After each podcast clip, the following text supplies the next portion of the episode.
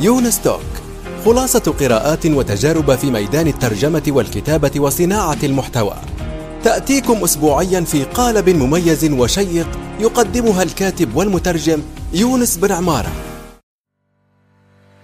الآن وفي الأسواق وعبر شبكات التواصل، رواية إيفيان باسكال للكاتب يونس بن عمارة.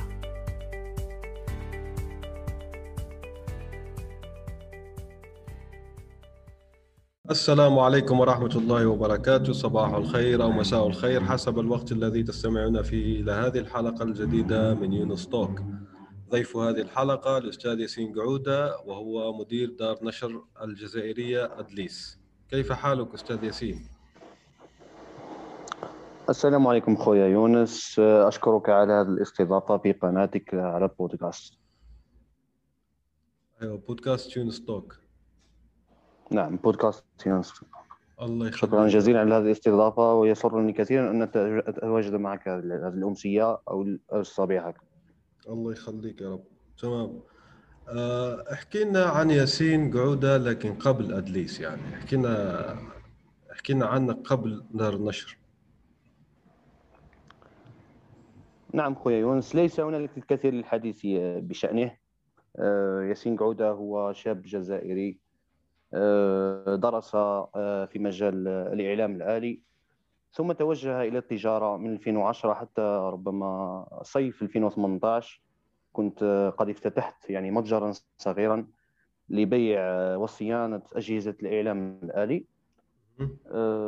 كما كان لي يعني بعض المغامرات، أسميها مغامرات في مجالات أخرى، لكنها لم تدم طويلا، حتى يعني قلنا صيف 2018 شاركت في مسابقة للتعليم الابتدائي، والحمد لله نجحت فيها. وفي نفس الوقت يعني في المصادفة، في نفس الوقت أتتني أنا وأخي يعني الأكبر مني، أو أتتنا فكرة إنشاء دار نشر، خاصة أن الأخ كان لديه مؤلف بعنوان أمراء بلزمة مع دار نشر أخرى. فرفقته وبمعية رسام، يعني رسام صديقي، كنا جالسين يعني في المقهى نتبادل أطراف الحديث، يعني جاءتنا فكرة لماذا لا نحاول يعني إنشاء دار نشر والمضي في مشروعنا الخاص، بدل يعني الانتظار ربما الوظيفة وما ستسفر عنه أو ما ستسفر عنه هذه الوظيفة. هذا كبداية. ممتاز جدا. يعني أنت زي ما قلت خريج إعلام آلي. طيب، هذا السؤال يمكن جانبي نوعا ما. كما تعرف أنت الإعلام الآن يسيطر على العالم. نعم. تقنية المعلومات، وتسيطر على العالم أيضا الشركات الناشئة الكبيرة. فلماذا لم تفكر بإطلاق شركتك الناشئة، وهي ممكن ضمن الخطط المستقبلية لك؟ في الحقيقة يونس، هذا الشيء لاحظته يعني في شخصيا وفي الجيل الذي رافقني. نحن بعد ما تحصلنا على شهادة البكالوريا، تقريبا نقدر نقول تقريبا 50% من الجيل تاعي لم يستطع أن يدخل إلى الشعب التي يميل إليها حقا، بل تم توجيهنا توجيها إلى شعب لم نختارها بأنفسنا في الجامعة. أنا كبداية قرأت درست سنة في الجامعة، كانت أرشيتكتير كما نقول إحنا، هندسة معمارية. ثم بعد ذلك يعني وجدت نفسي يعني لا أحب هذه الشعبة ولا أحب هذه المهنة أصلا، فقررت تغيير الشعبة، وللأسف الشديد لم أجد شعبة يعني توالمني كما نقولوا احنا بالدرجة. فاتجهت يعني مرغما إلى الإعلام الآلي، بحكم أن العائلة يعني منذ أن كنا صغارا يعني نعرف الأشياء هذه تاع الحواسيب وتاع الإعلام الآلي. فيعني تقدر تقول يعني مرغم أخاك لا بطل. هذا من ناحية يعني الشعبة التي درستها لم أكن أحبها أصلا، وليومنا هذا ندمت كثيرا على تضييعي لسنوات في الجامعة دون فائدة ودون تحصيل. يعني صراحة لا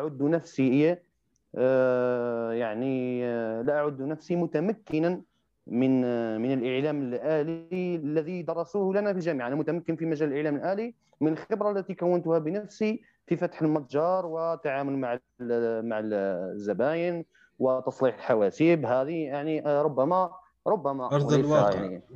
نعم، هذه ربما أعد نفسي متمكنا فيها.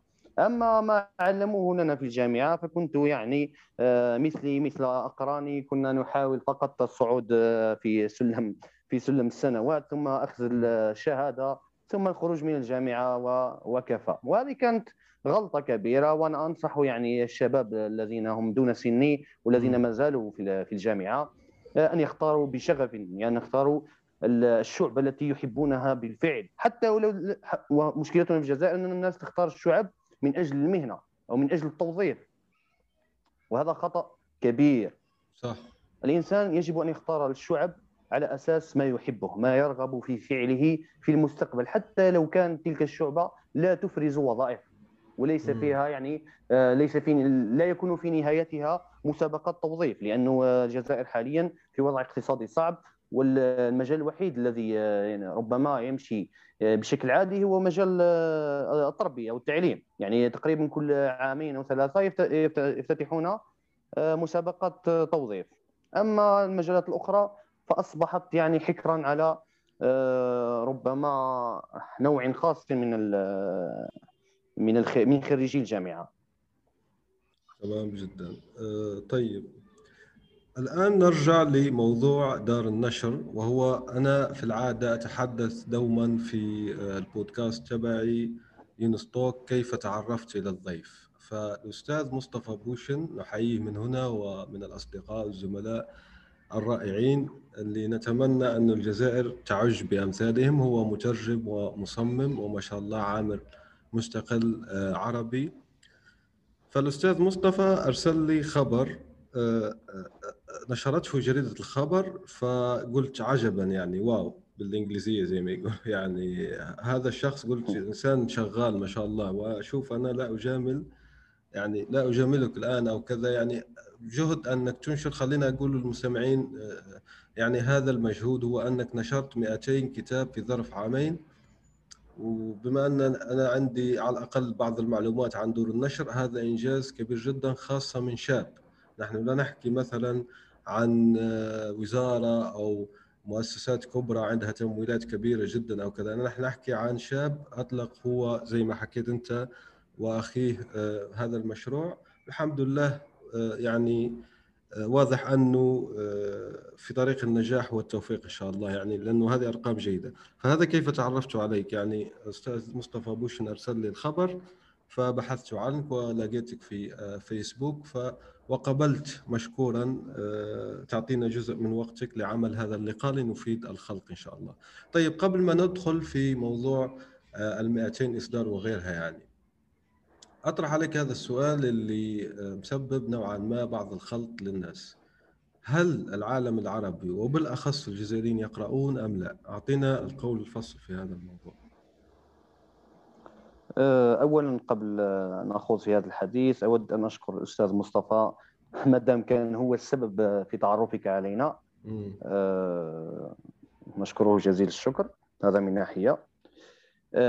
من ناحية أخرى أجيب عن سؤالك.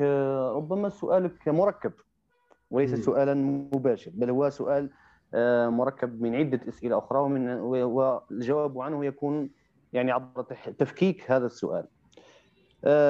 أعتقد أن الجزائريون أو الجزائريين مقبلون على ثورة في القراءة، بل أننا نعيشها الآن، وليس مقبلون بل أننا نعيشها الآن. ربما أستطيع تحديد ملامحها، وتاريخيا نقدر نبدأها من 2017-2016 كانت هنالك ثورة في مجال القراءة. كيف ذلك؟ ترافقت هذه الثورة مع بروز العديد من الصفحات والنوادي الناشطة جدا في مجال تحبيب القراءة للفرد الجزائري. الفرد الجزائري ربما وخاصة جيلنا، يعني جيل التسعينات، والثمانينات ربما كان متهما بأنه جيل لا يقرأ، لكن الحمد لله بفضل مجهودات العديد من الناشطين في المجال الثقافي هنالك بوادر حقيقية، وأصبحنا نرى المكتبات وخاصة يعني في مواسم خاصة تعج بالقراء. هذا شيء جيد، شيء يثمن، شيء يجب مرافقته لنصل إلى نتائج أفضل بإذن الله. لكن هنالك مشاكل ربما سنتطرق إليها لاحقا، لكن على العموم الشعب الجزائري شعب يعني في طريقه إلى أن يكون شعبا يقرأ. هذا يعني شيء مبشر بالخير. نعم بإذن الله إن شاء الله. تمام، نرجع لدار النشر. أنت الدار النشر الآن يعني زي ما يحكوا كثير جدا من الناس ممكن يشوفوها يعني مشروع غير مربح تجاريا، وأنا أعتقد أنك أطلقتها يعني بفكرة أنها مشروع تجاري وليست جمعية خيرية أو نادي يعني غير هادف للربح. يعني هذا تصور شخصي، يعني هي دار النشر هي عبارة عن مؤسسة تجارية في نهاية الأمر، في نهاية المطاف يعني. طيب أنت كيف اقتحمت هذا المجال؟ يعني التمويل الأولي، التنظيم، التخطيط، جس نبض السوق، كيف بدأت؟ يعني أعطيني القصة كاملة لأدليس. كما سبق لي وأن قلت الفكرة اقترحها زميلنا الرسام أيمن بوغريرا، وكنا جالسين في المقهى وثم يعني تبادلنا أطراف الحديث وحاولنا أن نرسم ملامح هذا المشروع وهذه الدار. في البداية خيل لنا أن الأمر كان يعني إنشاء دار نشر صعب جدا، لكن في النهاية تبين أنه ليس بتلك الصعوبة. نعم البداية كانت صعبة ربما كانت صعبة جدا وليست صعبة، لأننا لا نفقه شيئا في هذا المجال. الشيء الوحيد الذي ربما حفزنا لذلك لأننا كنا منذ زمن طويل ونحن نعد أنفسنا قراء ومقبلين على القراءة، يعني منذ كنت صغيرا وأنا مطالع للعديد من كتب في شتى المجالات، يعني أعد نفسي يعني قارئا ناهما على الأقل في فترة من الفترات. كنت أحب هذا المجال، يعني مجال التأليف، مجال النقد، مجال النشر، لكن لم يكن لنا يعني علم أو بكيفيات وطرق تسيير دار النشر. لكن كأي شباب طموح قررنا أن هذا المشروع سيكون هو مشروعنا في ذلك العام، يعني نهاية 2018 بداية 2019، والحمد لله وفقنا الله في ذلك. كما قلت البداية كانت صعبة خاصة من ناحية التمويل، لم نجد يعني تمويلا يسمح لنا بافتتاح دار نشر، لكن تمكنا بفضل الله من جمع بعض يعني الأموال التي تسمح لنا بإنشاء سجل تجاري أولا، ثم المضي قدما في الحصول على موافقة وزارة الثقافة لإنشاء هذه الدار، وكذلك كراء نستطيع أن نقول مع مكتب. نعم هو ليس مكتبا لكن نعتبره مكتب كبداية.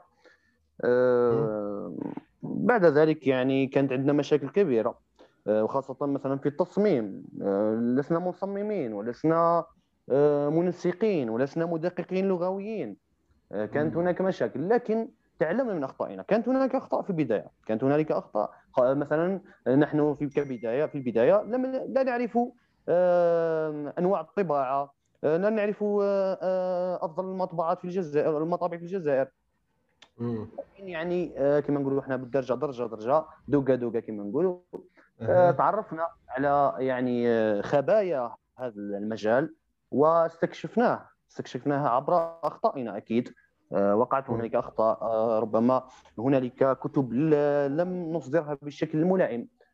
هذه أخطاء تقع مع جميع الناشرين، يعني باش يكون القارئ والمستمع في الصورة، لكن حاولنا يعني بشتى الطرق أننا نتعلم من أخطائنا اخطأنا وما نعاودوهاش، والحمد لله الحمد لله نستطيع القول اننا الان في مرحله جد متقدمه من في هذا المجال، على الاقل في هذا المجال. نحكي في النشر وليس التوزيع، لأن التوزيع مجال آخر. النشر الحمد لله الآن نتعامل مع مدققين لغويين بارزين، نتعامل مع مصممي أغلفة. في البداية كان عندنا يعني فقط صديقنا الرسام هو الذي كان يصمم لنا الأغلفة، الآن الحمد لله لدينا 3 مصممين و ربما 3 أو 4 مدققين، يعني الحمد لله. ونحييهم من هنا، لأني أنا شخصيا شفت بعض الأغلفة وجميلة جدا ما شاء الله، يعني تحفز على الشراء، و يعني أحسن صنعا ما شاء الله عليهم، يعني نحييهم من هنا. أكيد أكيد، لأنهم يعني لولاهم لما كانت الدار أصلا تمارس هذا النشاط، ولا تمكنا من استقطاب يعني جمهور ما نقولوش واسع، لكن جمهور مقبول يحب دار أدليس ويحب إنتاجاتها، سواء كانت فكرية أو أدبية.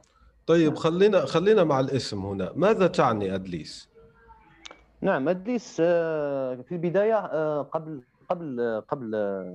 قبل إنشاء دار النشر كما قلت سابقا، كان لدينا نادي ثقافي، كنا نلتقي مجموعة من الأصدقاء ذكور وإناث، كنا نلتقي في أماكن مختلفة، ويرشح أو يرشح كتاب نناقشه يعني دوريا، كل مرة يعني مرة في الأسبوعين أو مرة في الشهر. وأعتقد إذا لم تخني الذاكرة بدأ نشاط هذا النادي في 2016، وكانت معنا أخت التي أحييها من هذا المنبر، الأخت أميره بركاني، هي من اقترحت هذا الاسم، وهو يعني الكتاب باللغة الأمازيغية، أدليس أو أطليس أو أذليس بالذات، يعني تختلف اللهجات لكن المعنى واحد وهو الكتاب. ما شاء الله، حلو جدا. نعم. على الأقل يعني نعم. اليوم أنا الأمازيغية أعرف فيها أعتقد 4 أو 5 كلمات، من بينها الفول إيفاون، والآن أصبح عندي أدليس يعني كتاب. ما شاء الله الحمد لله. نعم، اذا التسميه اخذناها من النادي، يعني النادي لكن عند التسجيل في مركز التسجيل التجاري وجدنا ان هذا الاسم مستعمل من قبل ليس دار نشر، نسيت مكتبه ام لا ادري، في تيزي وزو، فزدنا لها الاسم الثاني اللي هو ادليس بلزمه. بلزمه هي منطقه في الاوراس تضم الكثير من المداشر والقرى، وحنا نقولوا الدواور يعيطوا لها بلزمه، يعني جبال بلزمه مشهوره، او منطقه حظيره بلزمه مشهوره جدا في الجزائر. صح. طيب الان بما انك يعني تحكي عن الامازيغيه، هل نشرتم كتب بالامازيغيه يعني بالخط الأمازيغي أو بأي طريقة، يعني الكتابة اللي تعرف بها الأمازيغية، أم كله عربي الآن؟ يعني منشوراتكم كله عربية الآن أم فيه ضمن اللغة الأمازيغية؟ نعم أخي يونس، الفضل يعود للأخ الأكبر لأنه يتقن الأمازيغية جيدا، على عكسي أنا شاوي لكن لا أتقن الأمازيغية، ولي معها مواقف مضحكة، لأن الناس عندما تتصل بالدار تتصل على رقم الهاتف، ربما أكون أنا المجيب، فيكلمونني مباشرة بالأمازيغية ظنا منهم أني أتقن الأمازيغية.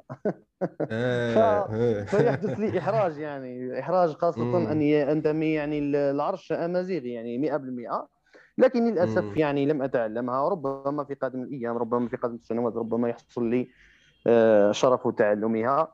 لكن الأخ هو يتقنها جيدا، ويعود له الفضل في فتح هذا الباب، لأنه في البداية كما قلت كنا ننشر باللغات الثلاثة، عربية فرنسية إنجليزية، ثم وفقنا في جلب يعني بعض الكتاب البارزين في الساحة الثقافية الأمازيغية، ونشرنا عدة مؤلفات باللغة الأمازيغية وليس مؤلفا واحد، وباللغات 3، باللغة العربية وبالحرف الأمازيغي كيف نقول ذلك، وبالحرف يعني اللاتيني. ايوه بالضبط. نعم طيب. مثلا باللغة العربية لدينا مؤلف يدعى الأمازيغ حضارة تأبى الانتصار، هو من 3 أجزاء ومازال يعني مكملناش، مازال نستكملوه إن شاء الله، اللي عبد اللطيف شغيمه هو من أم البواقي. هذا الكتاب يحكي تاريخ الأمازيغ منذ البداية، ويعني في الجزء السادس على ما أعتقد وصلنا إلى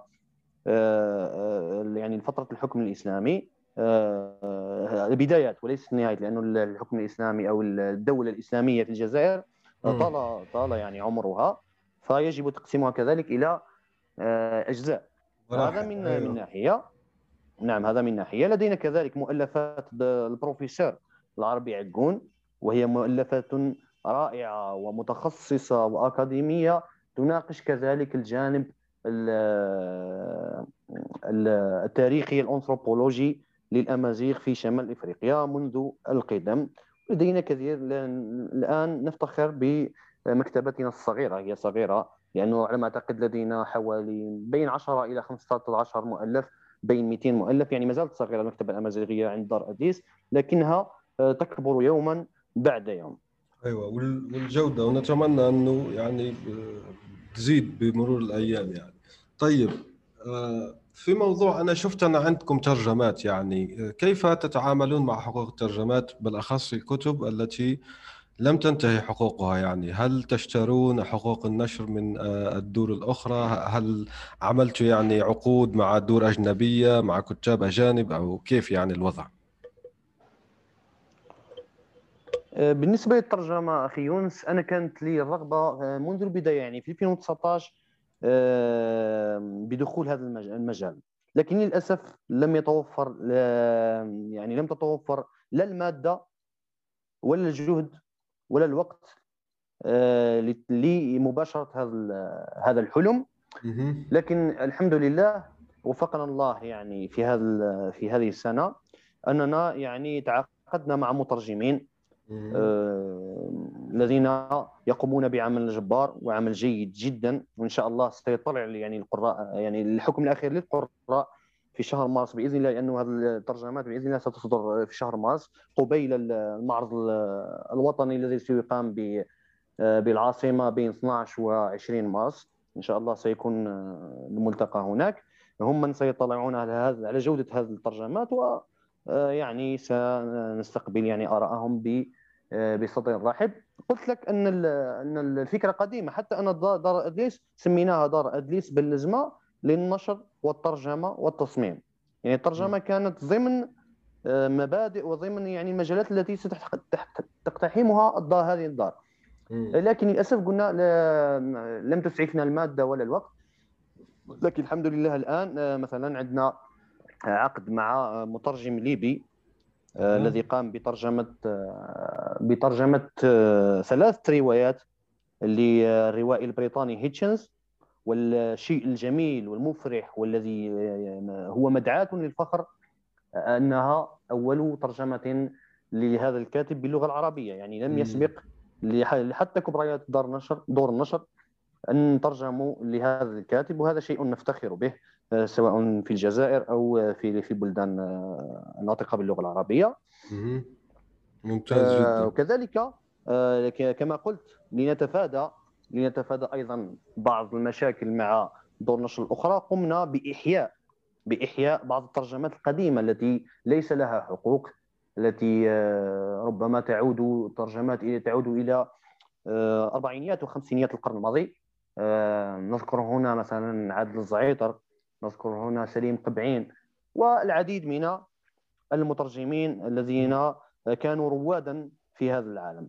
طيب أنت حكيت عن ذلك الكاتب البريطاني، أو هل هو توفي؟ يعني هل أعماله ضمن الحقوق العامة، أو كيف يعني تفهمته مع الدار الأخرى مع الحقوق؟ يعني نعم الكاتب، نعم الكاتب كانت كتاباته ومؤلفاته كلها في بداية القرن الماضي، لذا ليس لديه أي حقوق الآن. نعم يعني كما قلت سابقا كبداية، لأنها أولى أعمالنا وأولى ترجماتنا، حاولنا بقدر الإمكان أننا نبتعد عن مشاكل والملاحقات القانونية فيما يخص هذا المجال، لكن بإذن الله لدينا مشاريع وليس مشروع واحد يخص ترجمة الأعمال الجديدة يعني التي لديها حقوق كما قلت سابقا.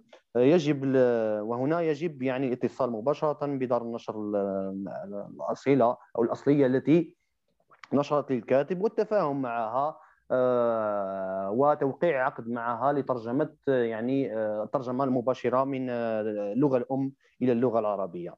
طيب ممتاز. لنتكلم عن المترجمين والمترجمات الآن. كيف نظام العقود تبعكم؟ لنفرض أنه فيه مترجم جيد جزائري أو حتى عربي ويريد التعامل معكم كدار، يعني كيف النظام؟ هل تعطونه نسبة من المبيعات بعدين أم فيه مبلغ مقطوع أم كيف يعني بالضبط؟ نعم خويا يونس، هو كما قلت سابقا هو هذه هي المشكلة الأساسية، هذه هي المشكلة الرئيسة، هي مشكلة كيف أدفع مستحقات المترجم، علما أن المترجم في الدول كافة وليس الدول العربية فقط، يعني كما نقول مستحقاته يعني كبيرة وهو يستحق ذلك، بالمناسبة يعني عمله وتعبه يستحق ما يطلبه. لكن المشكلة أن دور النشر وخاصة الناشئة كدارنا يعني لا تستطيع أن تدفع مثل هكذا مستحقات، فنلجأ عادة إلى استعمال يعني نوع من العقود اللي هو أننا ندفع مستحقات المترجم عبر نسبة معينة من الترجمات كما تفضلت به أنت، وهذا يعني يدخل في تفاهمات ويعني مفاهمة بين الناشر والمترجم حتى نصل إلى حل وسط. هناك بعض المترجمين الذين تواصلنا معهم وهم من خيرة المترجمين العرب، لكن للأسف الشديد طلبوا يعني مبالغ لا يمكننا تسديدها في الظرف الحالي، ربما يعني إذا يعني وصلنا بنفس الوتيرة وكانت الدار يعني أكثر إنتاجا وإنتاجية ربما سنستطيع يعني التعامل معهم لاحقا، لكن حاليا للأسف الشديد لا نستطيع ذلك، مع أنه يعني أحلامنا ومشاريعنا أكبر من أن توقفها المادة. نعم ممتاز جدا. هو حسب ما قمت به يعني حتى الآن يعني عمل ممتاز جدا، هذا بالنسبة للمترجمين. طيب لو أني أنا مؤلف وأريد النشر لديكم، يعني سواء كنت جزائري أو غيره، يعني كيف التعامل؟ هل على كل شيء على نفقة الكاتب أم فيه عقود أخرى وفيه يعني حلول أخرى عندك؟ نعم خويا يونس، صراحة نحن يعني كدار نشر ناشئة نستعمل كثيرا أو نعتمد كثيرا في إصداراتنا على العقد على نفقة الكاتب، يعني باش ما نغطيوش الشمس بالغربال، هكذا تمشي الحالة. لكن هنالك استثناءات، وقمنا بإصدار كتب على نفقتنا الخاصة، تحملنا النفقات وخاصة يعني الكتاب احنا نقولوا بالدرجة يستاهلوا، يعني عندهم قلم يستحق انك تصرف على اجله من اجله المال وانك يعني تغامر به، وحتى لو لم توفق يعني في توزيعه وبيعه على الاقل هو الذي يرفعك وليس انت من ترفعه. يعني صراحة هنالك كتاب يعني نتشرف كثيرا بالعمل معهم ولم ناخذ منهم ولو فلسا واحدا، ومستعد اني أكمل معهم مغامرة، ليس فقط يعني الكتاب الذي نشر ويعني ووزع وانتهى عقده، أنا مستعد أني أواصل مع هذا النوع من الكتاب. أذكر على سبيل المثال الحصر مثلا الكاتب يعني عبد المؤمن ورغي، هو كاتب ترفع له القبعات ويستحق كل التقدير لأنه كاتب شغوف ومتمكن جدا في مجاله، في مجالي مش ليس مجال واحد، لأنه هو يكتب في الرواية ويكتب في المسرح ما شاء الله عليه، ونال العديد من الجوائز، وهو إنسان محترم وكاتب مرموق، ويعني أراه في المستقبل القريب وليس المستقبل البعيد أراه كاتبا من الطراز الأول عربيا وليس فقط جزائريا. إن شاء الله ربي يوفقه على كل حال، ونشكرك يعني لأنك أعطيتها فرصة أكثر لنشر كتاباته. طيب على ذكر العربيا، يعني هل شاركتم يعني في مسابقات البوكر هذه مثلا كتارا وغيرها، المسابقات الكبيره بصفتكم دار نشر؟ هل رشحتم يعني بعض الاعمال للجوائز الادبيه العربيه ام لا؟ نعم أخويا يونس، في السنتين المنصرمتين لم نرشح أي عمل يعني في الجوائز العربية، لكن هذا العام قمنا بترشيح عملين. للأسف الشديد كنت أريد أن أرشح 3 أعمال، لكن العمل الثالث تباطأنا يعني من جهتنا، وتباطأ الكاتب يعني من جهته، فيعني انتهت المدة المحددة، وكنت يعني شبه متأكد أن هذا العمل سيحقق نجاحا باهرا، حتى لو لم يأخذ جائزة عربية مرموقة، لكنه سيقدم يعني سيبهر القارئ والناقد في آن واحد. للأسف الشديد لم يسعفنا الوقت ولم تسعفنا المدة، لأنه العمل كبير نسبيا، ربما يقارب 400 صفحة أو يتجاوزها، لهذا كان عندنا مشاكل. ربما لم يرضى الكاتب في البداية عن التدقيق اللغوي، فقمنا بإعادة تدقيقه، ثم يعني حصل مشكلة في المشاكل التقنية يعني في نسختي الوارد اللي عنده هو واللي عندنا احنا، فتعطلنا قليلا، لكن الحمد لله الكتاب صدر الآن في العاصمة، في مطبعة من العاصمة، وسنعلن عنه إن شاء الله في المعرض الوطني. لكنه يعني حسب رأيي الشخصي كقارئ وليس كناقد وليس كحكم، هو كتاب ورواية رائعة، وهو يعني إضافة إلى الأدب الجزائري. ممتاز جدا. أذكر لنا عنوان واسم الكاتب يعني اللي كان نروج له. أنا ما عندي مشكلة في الترويج للكتاب الصاعدين أو المميزين، إن أردنا الدقة يعني. نخليها في المعرض خويا يونس، أفضل وأفضل. أيوة أنت يعني مخليها مفاجأة، أوكي ما في مشكلة، تمام. على ذكر التوزيع، أنت ذكرت من قبل التوزيع. طيب، بس في الجزائر أصبحت لدينا عدة شركات بتوفر الدليفري والتوزيع، يعني هل تعاقدتم مع شركات للتوزيع؟ هل تعتمد الآن على البريد الجزائري السريع الياماس يعني فقط، أو كيف توزعون يعني أعمالكم؟ نعم خويا يونس، إذا كان بالإمكان أن نضع دائرة حول الإخفاق فسنسميه التوزيع. التوزيع في الجزائر من أصعب المهمات ومن أعقدها، وربما أستطيع الجزم أن 90% من دور النشر الجزائرية فشلت فشلا ذريعا في توزيع مؤلفاتها، ومنها دار أدليس، لكي نكون واضحين. التوزيع في الجزائر متعب، التوزيع في الجزائر تجارة خاسرة 100%، وليست يعني تجارة يعني 50-50%، لكن التوزيع في الجزائر خسارة فادحة وتعب، يعني تعب يذهب سودا. لماذا؟ احنا في البداية حاولنا تكوين سلسلة مكتبات، يعني حاولنا نحددوا مكتبات في الولايات، وخاصة الولايات الكبرى نتعاملوا معهم، يكونون لنا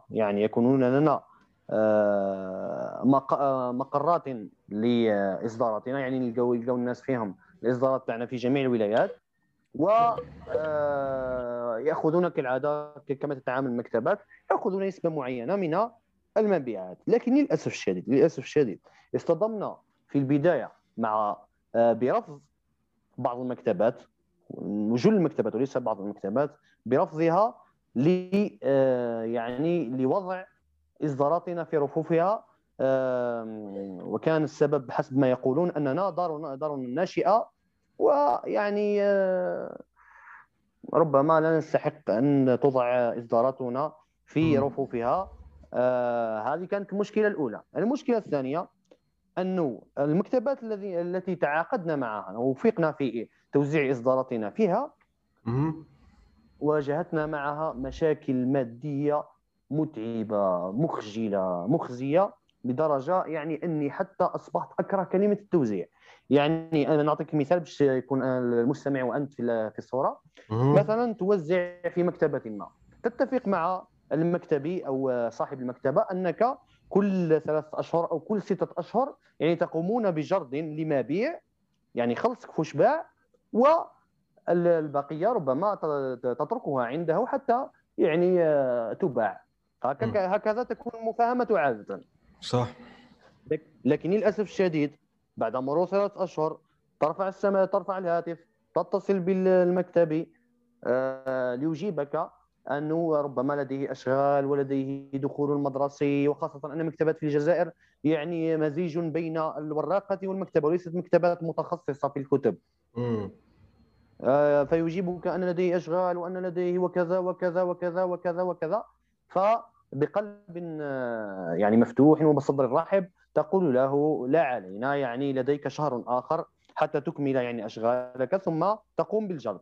تتصل بعد شهر آخر نفس المشكلة، تذهب إليه يعني عبر وسائل النقل، يعني تذهب ربما تقطع كيلومترات وكيلومترات، عندما تصل إليه ربما قد يعطيك الجرد وقد لا يعطيك الجرد، وإذا أعطاك الجرد سيعطيك ربما مثلا باع بمبلغ معين سيعطيك ربعه أو نصفه.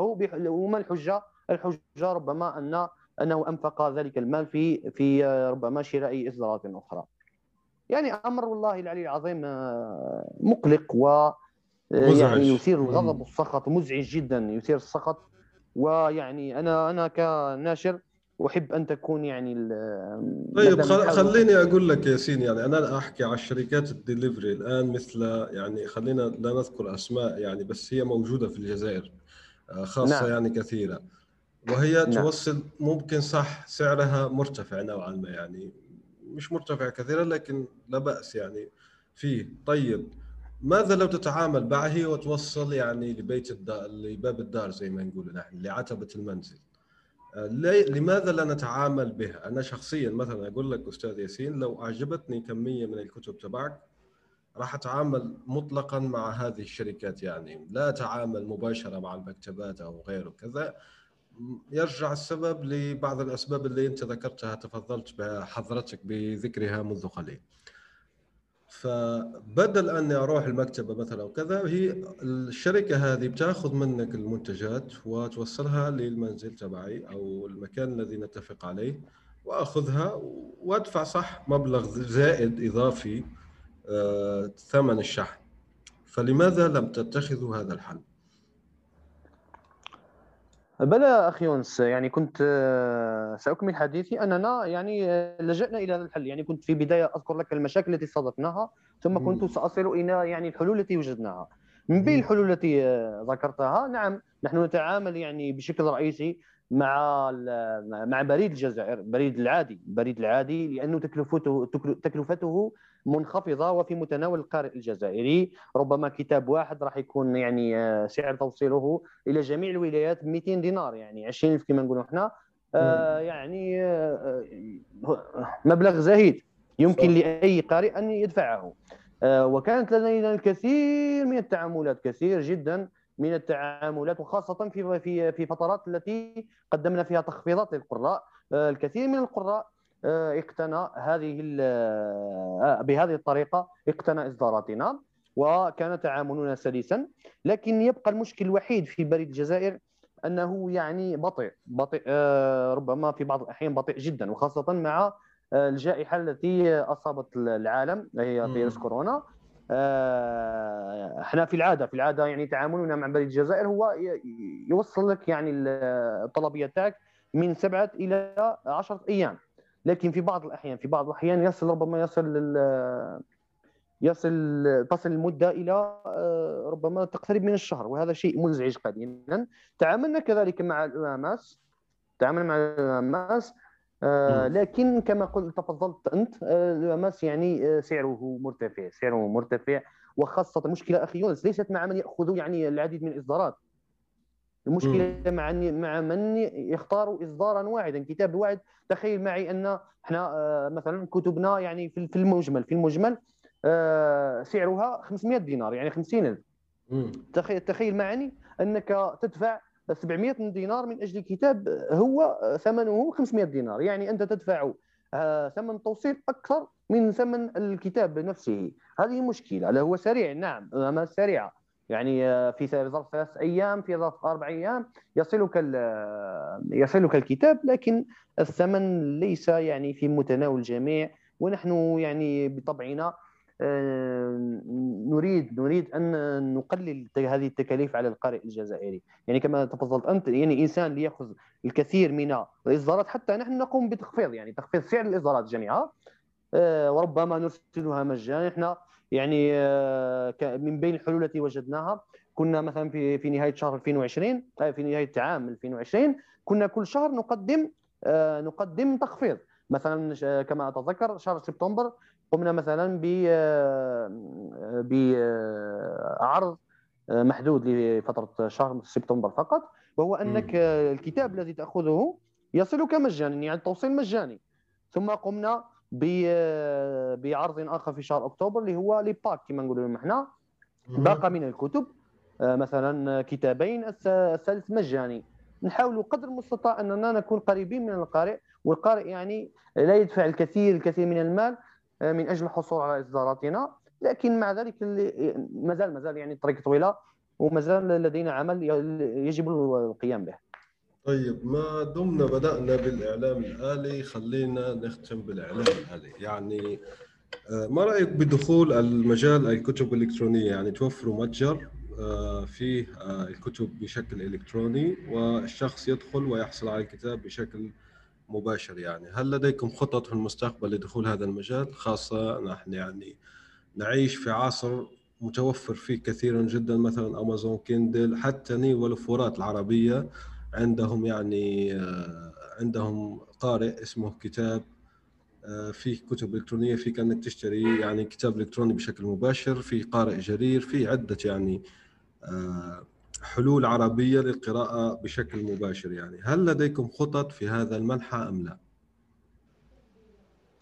أكيد خويا يونس، هذه الخطة يعني لابد منها، وهي يعني محل دراسة لحد الساعة، وإن شاء الله سيكون لنا يعني قريبا ربما إطلاق هذا المشروع.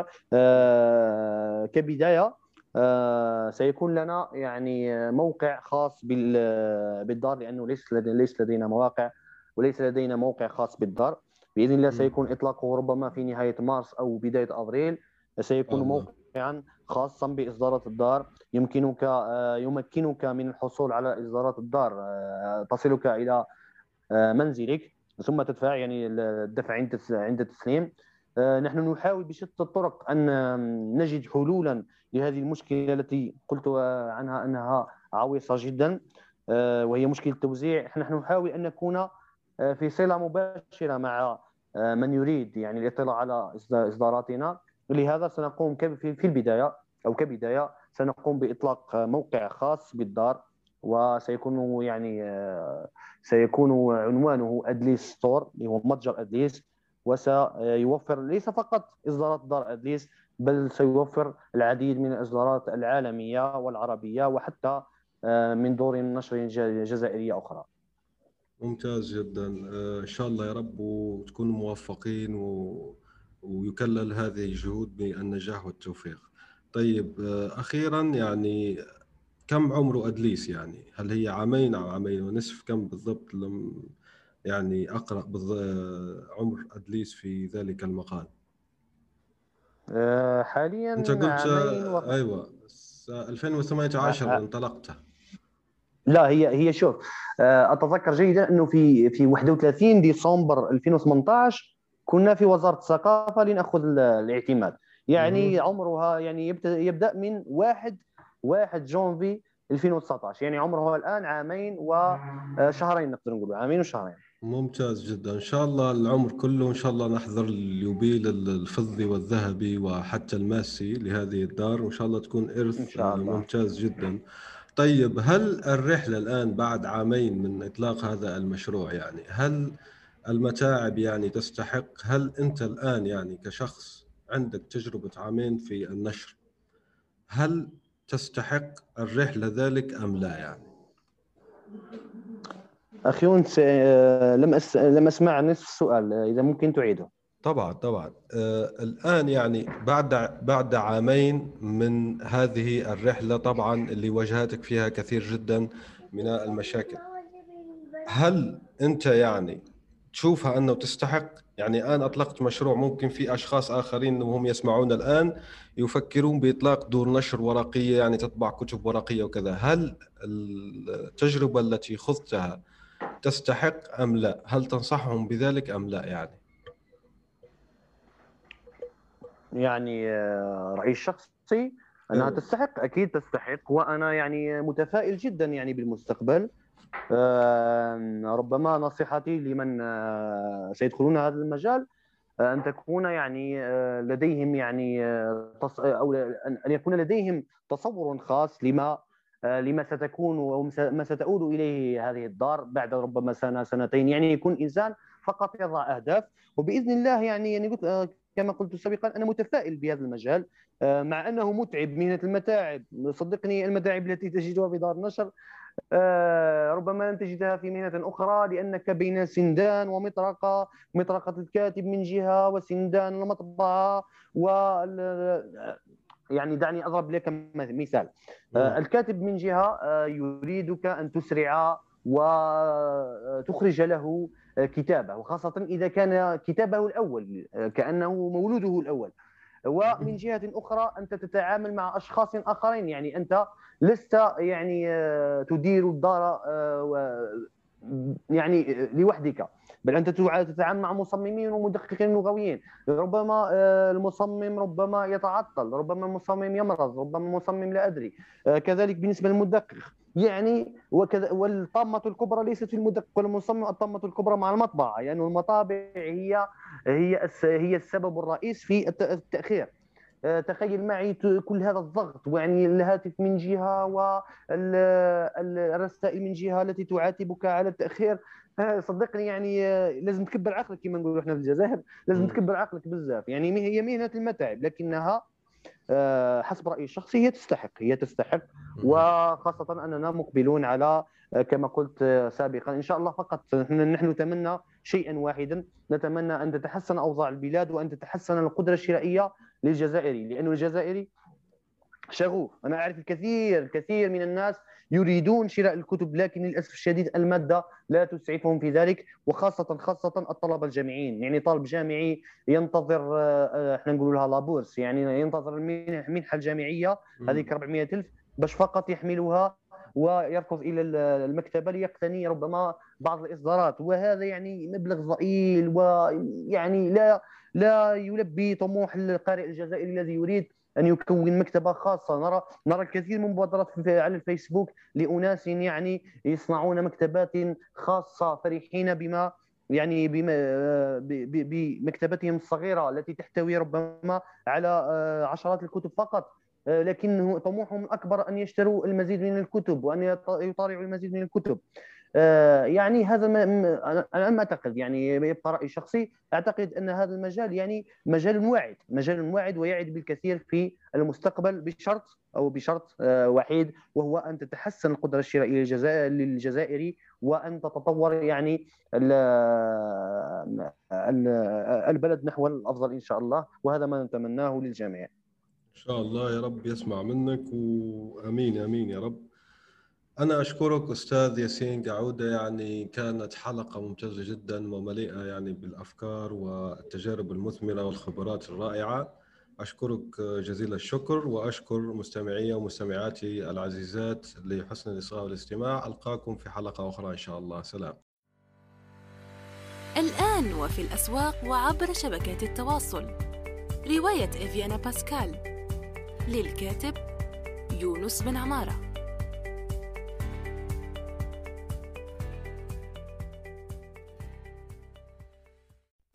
نأمل أن يكون موضوع هذه الحلقة قد نال استحسانكم. انتظرونا في الأسبوع القادم، ولا تنسوا مشاركة الحلقات والاشتراك بالبودكاست، علما أنه بإمكانكم مراسلتنا باقتراحاتكم للتحدث عن أي موضوع يتعلق بالكتابة والترجمة وصناعة المحتوى.